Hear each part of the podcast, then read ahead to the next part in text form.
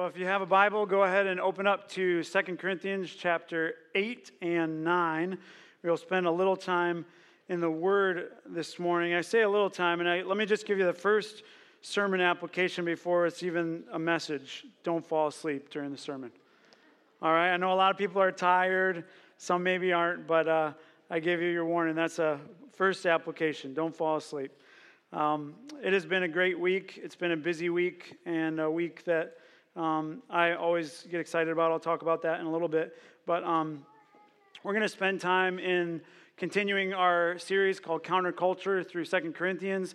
And it's a timely text. A lot of times after Real Community, I will uh, speak about something different or something in line. And I even we're in this four part series on generosity. This text really does fit, I feel, well for uh, a response, if you will, to what God has uh, done through many of us this week. So we're going to read the last part of chapter 8 and the first part of chapter, or not the last part of chapter 8, a few verses in chapter 8 and the first uh, part of chapter 9. But before we do, as we always do at this church body, if you're new to this, we recite this is not scripture, but it's an affirmation of what we believe about scripture and the Holy Spirit as we come to God's word. So let's say it together. Our pursuit is, by the power of the Holy Spirit, to be a biblically functioning community. We will not shy away from the word of God. We will embrace it as truth, no matter how painful it is to our souls or how countercultural it is to our souls. We will follow the King. Amen.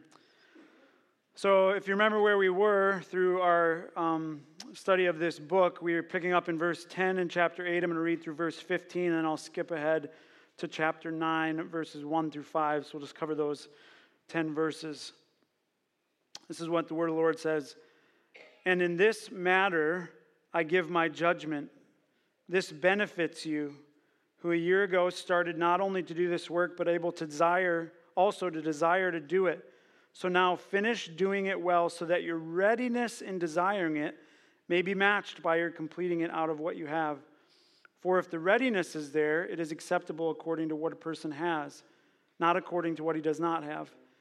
For I do not mean that others should be eased and you burdened, but that as a matter of fairness, your abundance at the present time should supply their need so that their abundance may supply your need, that there may be fairness. As it is written, whoever gathered much had nothing left over, and whoever gathered little had no lack. And then skipping ahead to chapter 9 and verse 1 through 5. Now it is superfluous for me to write to you about the ministry for the saints, for I know your readiness, of which I boast about you to the people of Macedonia, saying that Achaia has been ready since last year and your zeal has stirred up most of them. But I am sending the brothers so that you are boasting about you may not prove empty in this matter, so that you may be ready, as I said you would be. Otherwise, if some Macedonians come with me and find that you are not ready, we would be humiliated, to say nothing of you for being so confident. So I thought it necessary to urge the brothers to go on ahead of you and arrange in advance for the gift you have promised, so that it may be ready as a willing gift, not as an exaction. Let, us pray together. Um, pray that God would speak. Pray that He would speak to our hearts. Pray that He would impress upon us His great love and generosity as He desires us to be generous. Let's pray together. Father in heaven, we praise you for this time together. We praise you for your word. And we pray now that by the Spirit you would just speak to our hearts, teach us something that we do not know, that we may be learning to grow in your word and be transformed by it. And we pray for your grace and we pray these things in the name of Jesus and all God's people said. Question for the day Do you consider yourself a willing and ready giver or a ready and willing giver, however you want to say that? Do you consider yourself ready and willing to give? Now, I'm told that there are three types, a friend told me this recently, there's three types of people in the world there are givers, there are takers, and then there are matchers. Three types of people in the world. You can generally categorize somebody that you know that maybe you can even think about right now is generally like a giver. They just give and give and give. And you can think of that person right now. This is a person that just always giving, always giving their time, their resource, whether it's hugs, smiles, you name it, they're just giving. There, there's a sweetness about them to just give. And then there's people that are takers. This is probably not what you want to be. You can think of people like that. They just want to be served, they want to take, they want you know, people to give to them. They never think about others that way. And then there's this third category, which is a little weird. It's matchers. He even told me, my friend said, Well, you're a matcher. I said, Thank you very much. And matchers, they give, but sometimes they do it with kind of like an obligation to have to give. So I wasn't very proud to hear that back. I said, You sure I'm not a giver? Um, but they said, No, you're a matcher. And you give sometimes in response to other people giving. So, you ladies out there, you know this. If somebody gives you a thank you card, what do you do back? You know, right? You give them a thank you card back, and then they thank you for the thank you for the thank you, right? You know how that goes. And lots of mail uh, back and forth. But three types of people. But as far as I can tell from the scriptures, even in just what we read, even what Paul is counseling the church towards, we ought to be givers. Now, it is innate in me, the way I'm wired is probably more like a matcher, and that's not to my credit. But all believers should be givers as the basis for this four part mini series we started on generosity is the question that everything flows from Do you know what you have been given in Christ? That's the question from all things that flow. Do you know what you've been given in Christ? If you understand the gospel, what Jesus Christ has done for you in your sin and sinfulness, separating you from a holy God, and now by his blood reconciled that relationship where God doesn't look on you in judgment and punish you because of your sin, but Christ has taken that. Our whole lives ought to be transformed by the gospel and that we would give onto others. And I believe if you know that, you can become a ready and willing giver. You see, that's what Paul is challenging the church here in Corinth as he writes this section. His counsel is clear to the church that they should continue what they said they were going to do, what they started, what they committed to, and they should continue on in their generosity in the way of completion, in the way of finishing it. And the way I'll summarize it this morning is this it'll be up on the screens. We should be ready and willing to meet the needs that God brings before us. You and I should be ready to meet the needs, ready and willing to meet the needs that God brings before us. And that is unique to all of us. When there's a need that God has put before you, and, and whatever context that is, whatever He lays and presses upon your heart, if you should be ready and willing to step up and meet that need. And that is what Paul is, is challenging the church. Now, what's happening here is he is talking about the collection for the Jerusalem church. He is going towards the church in Corinth and saying, You need to support the ministry of what's happening in Jerusalem. And so that is with money. But as we work through the day, this is in context about giving a gift of money and offering, but it has so much more in context related to our generosity. You see, the Corinthian church was a church like ours. They had strengths and weaknesses, good things and bad things. And as I've said before, the Corinthian church touted their spiritual giftedness they were all about the spiritual gifts. They touted their faith and their knowledge in, in that part of the world. They were puffed up, if you will, by knowledge, and they lacked, if you will, generosity. So that was a weakness on their part. They had all these other good things, but they just weren't as generous. And so Paul is going to them in this way of faithfulness as if to say, you need to kind of put your money where your mouth is. And sometimes we as Christians need to hear that. What we say and what we do is sometimes very different. And the language is saying, complete it, finish it, be generous, don't stop giving, don't stop being generous. And he actually, in the front part of chapter 9, we read, he boasted about that to others.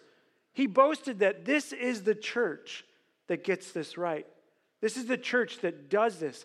And he's going to them in verses 1 through 5 of chapter 9 and saying, don't embarrass me in that way. As I've said, you're going to be a generous church. Don't make me look like a fool because of your lack of follow through. Now, this is a good point for me to just stop and say this church is one of the most generous churches that I've ever been a part of. Truly. And, and I talk about you to other people, pastor friends, all the time. I told Landon this a while ago. I said, I don't think you're ever going to be a part wherever the Lord leads him in ministry. I hope it's here for a long time. But I said, you'll never be a part of a, a more generous church. And, and if you are, praise God, I don't know how it could be. And so I come to a text like this, and how do I, how do I, how do I communicate what I already feel is like, well, I don't need to tell these people this. They're really generous already. How do I go before our family and say, be generous when you guys are already, in my mind, so generous? This is to me personally, this is to our family, this is to each other, this is to our community. I see it. And here's what I'd say about that I want to do as Paul said and say, keep doing it, complete it, don't cut it short. Start and then finish what you've done. Don't stop and don't let things get in the way. And Paul writes about this word readiness. You'll see it there six times in the verses I read. This word readiness, as if it's something that we should be prepared for or think is important in what does it take to be ready to be generous? Am I putting forth as much effort in the preparing to be generous to those around me, to gospel ministry, to others in my sphere of influence? And he adds this idea of willingness or desire. And we'll talk about willingness a little bit more next week, but there is a difference there willingness and readiness. I believe we need to be both because you can be one without the other.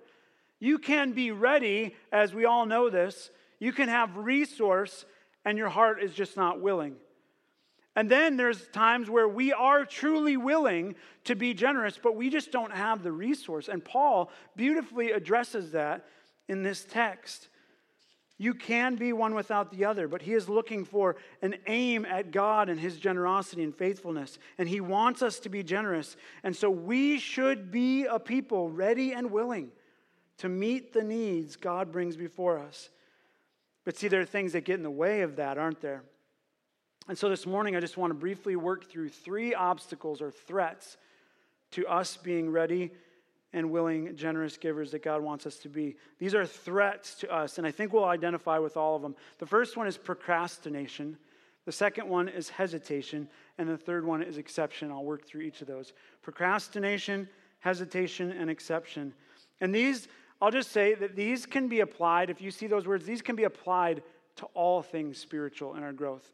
This, in context, again, is about a gift of money to the Jerusalem church, but you can apply these things across the board to all kinds of spiritual growth. And the first one is procrastination. Raise your hand if you're a procrastinator. See, some of you aren't raising your hand yet, can you wait to the last minute to do it, right?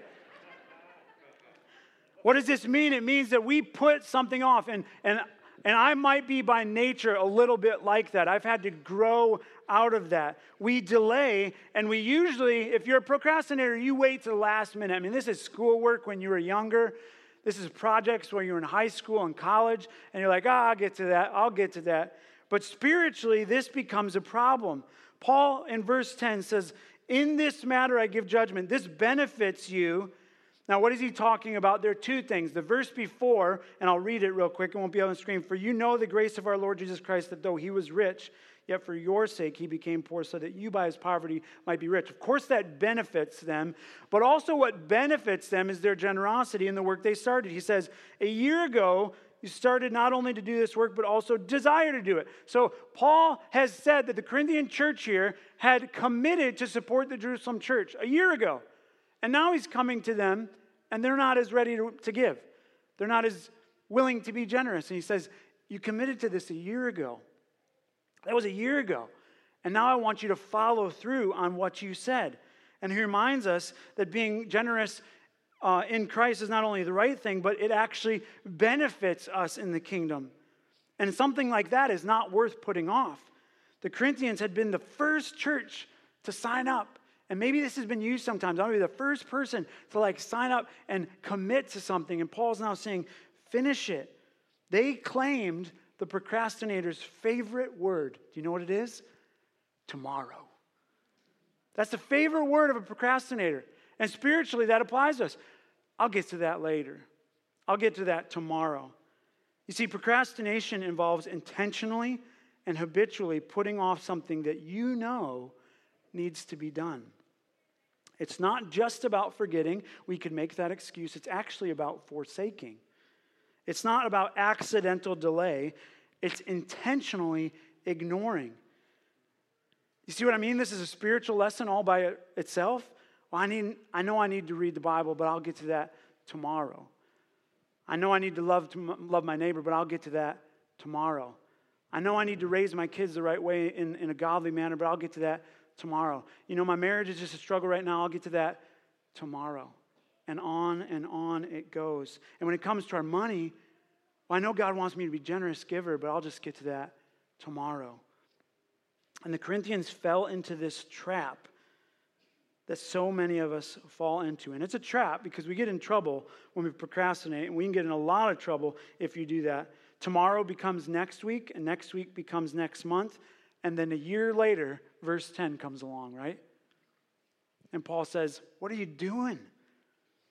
He catches them still not following through. And so what, do, what does he do? He counsels them and exhorts them to listen and says, If you know a need, and I'll just think about the, what we've done in our community as a body this week. If you know a need in, in your community that exists, if you know a need, and how are you going to know a need? It's if you look around. You know, I was walking, I'm, I'm already off script. This is terrible. I, okay. I was walking yesterday from a project that we were doing, and I, old elderly couple caught my eye and they waved, and I, I just went over there and started talking to them. Probably a real community project next year. I have to tell Adam about that. I'll tell you about that later. And just by talking to him, just being aware, and God has even opened my eyes, and He does that through a week like this. If you know you have the resource, that same project that I was walking towards helping was a surprise project that we did yesterday. And it was a family that we wanted to love on and care for, and they were in an overwhelming project. And I said, Listen, we can help you. And he said, Oh, I don't need to do that. I said, We have an army we have a resource. We're going to meet a need. And so we just did that. And they were like, well, something that would have taken them weeks to do, we did in like two hours. Because there was a need and we had the resource and we met it. And we didn't procrastinate and say, oh, we'll get to that next year. Now you're like, well, you just said that older couple. We'll talk about that later. We can get to that next year. It's a bigger project. We should be ready and willing to meet the needs God brings before us so we don't procrastinate. The second thing is hesitation. This is a big one. The cure to procrastination is the decisive word in verse 11. Look there. So now, Paul writes, now finish doing it as well so that your readiness and desiring it may be matched by your completing it out of what you have. You see that, that tension there? He's saying your readiness there and your desire should be matched by completing it, but do it now. Don't delay in that. Finish what you started. The Corinthian church, as some of us do spiritually, start off well, and we do, and we go to the spiritual retreat or we have an encounter with God in some way, and we start off well. And Paul's saying, don't hesitate in that. Do it now. That's what he's speaking on the first several verses of chapter 9 when he writes this, and I won't read the whole thing, but he says, It's superfluous for me to write about the ministry. I know your readiness. And he says, I boast about it. He says, I've been ready to do that since last year, and your, your zeal, people got excited, it says in verse 2, that you were going to do this. I'm sending them out in verse 3 that are boasting about you may not prove empty, so that you may be ready, as I said you would be. His encouragement to them was be ready. Don't hesitate in that. So be ready in that. Otherwise, if some Macedonians come with me and find out you are not ready, we'd be humiliated. As if to say, like, if I go out and tell all my my pastoral friends and all other people that I know, which I often do, say this Real Hope is one of the most generous churches. And then there's the needs that they just stop meeting and be like, well, that's not what I told these people you were. And that's the, the tension Paul is relating here. So I thought it necessary to urge brothers to go on ahead of you and arrange in advance for the gift. So Paul is doing his part in being ready. We're going to go before because we know that you'll respond to that. Not as a way of manipulation, but a way of a, a nudge to continue to be generous. He had boasted about them, and he wants them not to come off short because hesitation paralyzed the church in Corinth. Why? Because hesitation is motivated by uncertainty. How many of you have used that word this year? Uncertainty. How many of you have heard that word? How many of you have heard that word and experienced it this year within the last several months? man, I just don't know what's coming down the pipe in 2020. Things are uncertain right now. And in context, as written, We relate to our money and resource this way Should I give money to this? Should I give resource to that? Should we give this amount to the church? Is that expected? Should I wait? Maybe, I, maybe it's not a good time. Have you ever heard that? It's just not a good time for us. And often hesitation is motivated by lack of readiness. And Paul is saying that here. You don't do the spiritual prep work and this winds back to the basis. You don't do the spiritual prep work because you're not focused on the question Do I know what I've been given in Christ? If you go back to that basis, you understand what do I have to lose if I have everything? If I have the full inheritance of heaven, what do I have to lose by giving away material possession, by giving away my time? If I have Jesus, is there anything else I need? And that's what Paul is saying here. He wants the readiness to match the desire, the things that we sing about. I've often been convicted myself when I sing, and I think all of us should be convicted about when we sing about surrender. And God, do whatever, you, have your way in me. And Lord, do whatever you will and desire. And I think, man, is that my heart? Or am I just singing those things in hypocrisy?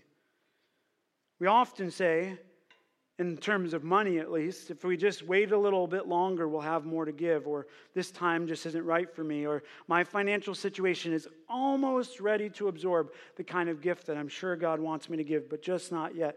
And worse, I, I want to do other things, so I just don't know if I can do both. And so Paul responds to the excuses. You see, the Corinthian church has made a commitment, and they were met with all the reasons and excuses they, why they couldn't meet it. Does that sound familiar in our lives? Sometimes we need to hear that kind of rebuke, if you will, or reproach that, hey, maybe this is an excuse that I'm making for a reason I'm not following Jesus with my whole heart and surrender in everything. And when the need arises, the Spirit, and you know what that feels like because I know what that feels like. When the need arises, you know God's saying, You have what they need, meet it. You know I've given you what they need, meet it. And sometimes we just, ah, I don't know. And sometimes we hesitate at that. Now, the church's situation, here's, here's what I want you to see why Paul is writing it this way. The church's situation in our attitudes is sometimes to say, well, wait till things improve. It likely did not. And we're at a really critical moment in our nation's history, in this world right now, to not know what's coming down. And we can either freeze or we can move forward without hesitation. And you and I have the choice to make in that. Will we take what God has given us and leverage it not towards politics, not towards anything like that, but towards the gospel? What can we do as a people of God to leverage it for the sake of the gospel? And if you are ready and you have the resources, then you just do it. You don't wait for the perfect circumstances. Carrie and I had kids really early. When we were married, we had kids right away. Why? We looked at each other and said, We're never going to be ready for that. We're never going to be able to afford it. So let's just do it. And we did not hesitate.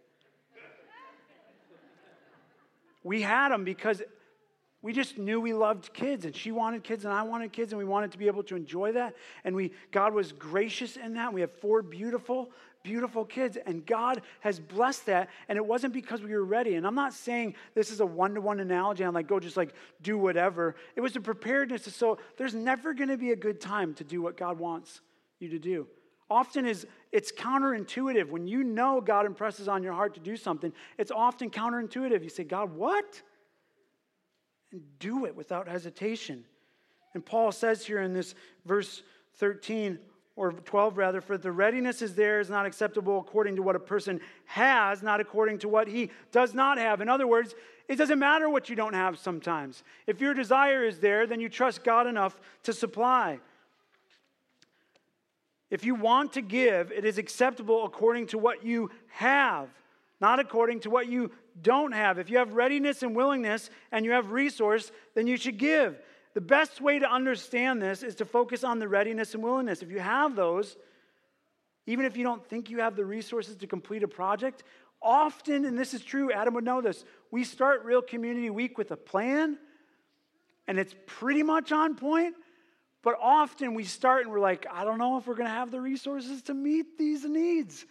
And usually what happens is God supplies other projects that we're still able to meet beyond the ones that we already knew about. Do what you can now and don't worry and focus on what you can't do. This is why I love the gospel passage that we read earlier in Mark 12. I'm just going to flip back there. Here's this lady, and here's, here's the picture I get every time that I, I, I see what Fiona read. I read that. Jesus camped, most of you wouldn't even come in here if, if Jesus did what, what, what he did in the Commons. If he camped his disciples right by the offering box and watched all of us come in. But that's what he does. He sets them apart and he looks at the offering box and he's teaching his disciples. He's saying, All these people are dropping in big sums of money, right? You can just picture it. They're doing their, and I'm not saying that people that do that here are being religious. I'm just saying this is what he is pointing out to them, dropping, and then this little old lady comes along and it says a penny, the amount that amounted to a penny. And you say, well, a penny was different back then, inflation. Fine, a dollar, $10, it doesn't matter. The point is, it's all she had. It's all she had. And in her heart, I believe she was meeting a need that God impressed upon her heart. And she had the resources, and she said, I don't know what's going to happen, but here's the resource. Here's the need. I'm going to trust God for the rest. All that she had, all that she had to live on. I think of Philippians 2 3 and a message I heard once about counting others more significant than yourselves, disadvantaging yourself for the advantage of others. That you would do that, that I would do that. Don't procrastinate. Don't hesitate. And finally, don't be the exception. Here's what I mean by that in verse 13. Let me read that. For I did not mean that others should be eased and you burdened, but that as a matter of fairness, your abundance in verse 14 at the present time should supply their need, so that their abundance may supply your need, that there may be fairness. Now, what was happening is I think they thought other people would meet their need because they didn't have enough of that at the time or the need rather. And Paul's desire was not to burden, have people burden themselves unnecessarily in order to relieve others' burdens. Sometimes that happens. People give what they cannot give, they give beyond, if you will.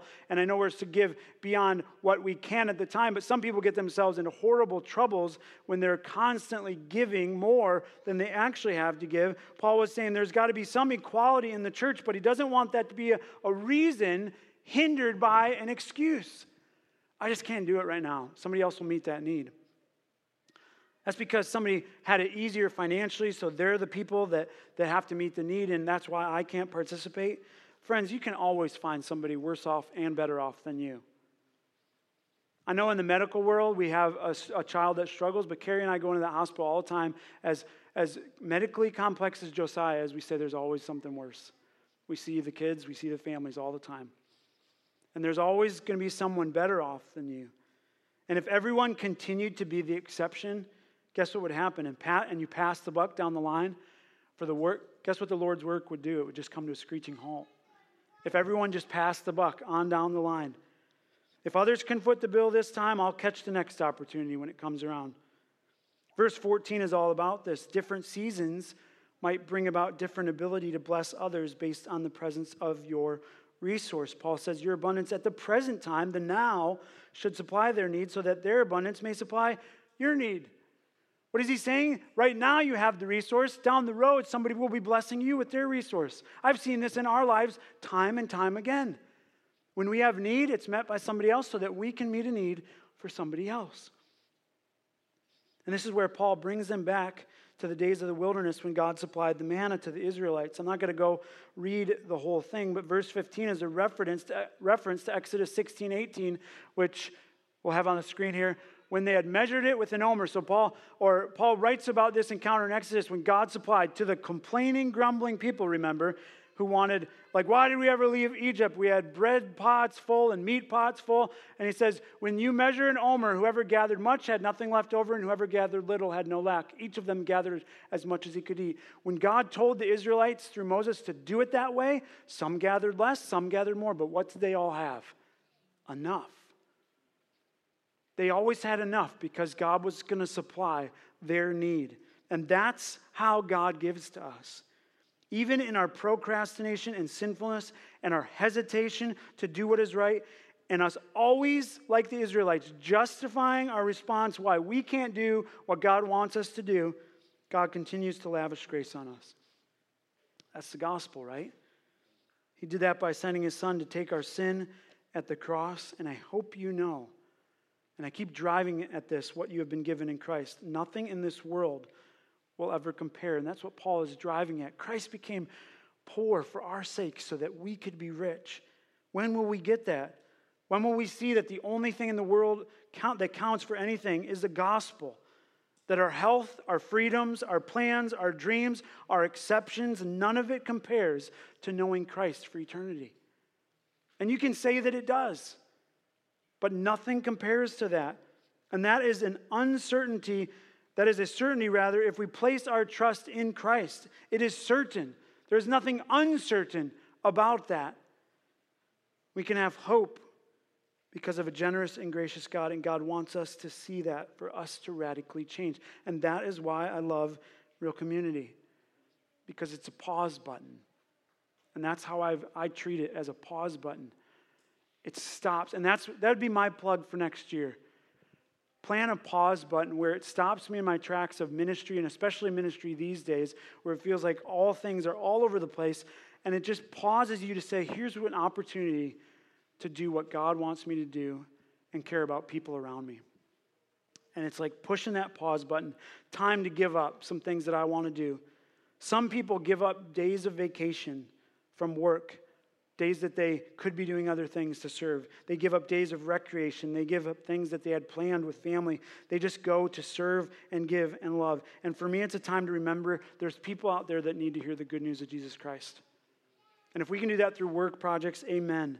And often we are just too busy in our life procrastinating, hesitating, and making excuses to do that. And what God will do is He'll change your attitude during the week. And He had to work on me big time this week, changing my attitude little by little. And He has a lot of work to do in my heart these days. You see, this is where I'll close. Your attitude is what God is after in your generosity.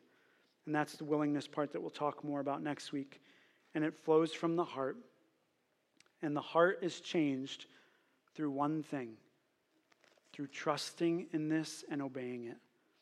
Not just talking about it, but through reading it and getting with God and spending time hearing His voice. And when He says go, you say, When? Now. I'll go right now active obedience as you're as in you're ready and understand what God desires and then you go and do it. I'll talk about this more or less next week, but I'll just drop it to you now. Jesus can have your money without your heart, but he can't have your heart without your money. You can put in anything you want to money that you value. I don't care what word you put in. But he can have your money without your heart, but he can't have your heart without your money. And while this passage is actual giving of financial resources, it's about so much more. Jesus did it all the time. He tied our hearts to money and material possessions. It's a human thing that we're always gravitating toward. And he tied it to that. And he says, Where your heart is, what? There your treasure is going to be. Vice versa. That's just where what's going to be. And so you got to get that right. And sometimes we give of these things without any heart, out of religious duty. And sometimes we give them in the way that God wants us to give them with an open hand, like the, the widow who came and gave everything. And God wants your heart. And this will come by way of stepping up and meeting the needs that God brings before us. And I hope that this church continues to do that. That we would be ready and willing to meet the needs that God brings before us. We have a generous church because we have a generous God. So don't procrastinate, don't hesitate, don't make excuses. Do what God today is calling you to do. Let's pray. Father in heaven, we praise you that you are so good and rich in love and mercy. And Father, I come into these weeks amazed by not the neat part of the week of just doing projects and serving, but just watching people grow towards you, sacrifice, whether it's hitting nails with a hammer or ripping a roof off and cleaning up a yard, serving in childcare, serving meals behind the scenes, cleaning a building. It doesn't really matter. It matters that we're giving to your work. And Father, that is not to our own glory, that is because you are a glorious God who has given us everything. Not only have you promised to take care of us for eternity, you often bless us on this earth too. Father, you hold us fast by the security of our faith in Christ, and I pray that each one would know that, that there is nothing certain, uncertain rather, there is nothing certain, more certain than knowing Christ and the power of his resurrection. In all the uncertainties that are in a world, Father, there is nothing more than we could grasp a hold of this great gift of salvation and know that regardless of what happens tomorrow, you will hold us fast. And so, Father, I pray that out of response to your goodness and love that we would be a generous people. And Father, I pray that even as we sing now about your greatness and just respond in song, that you would fill our hearts with great praise and that we would leave this place with the kind of generous attitude that you desire, ready and willing to meet all the needs as they come up. May you be praised. May we place our faith and trust in you. And all of God's people said,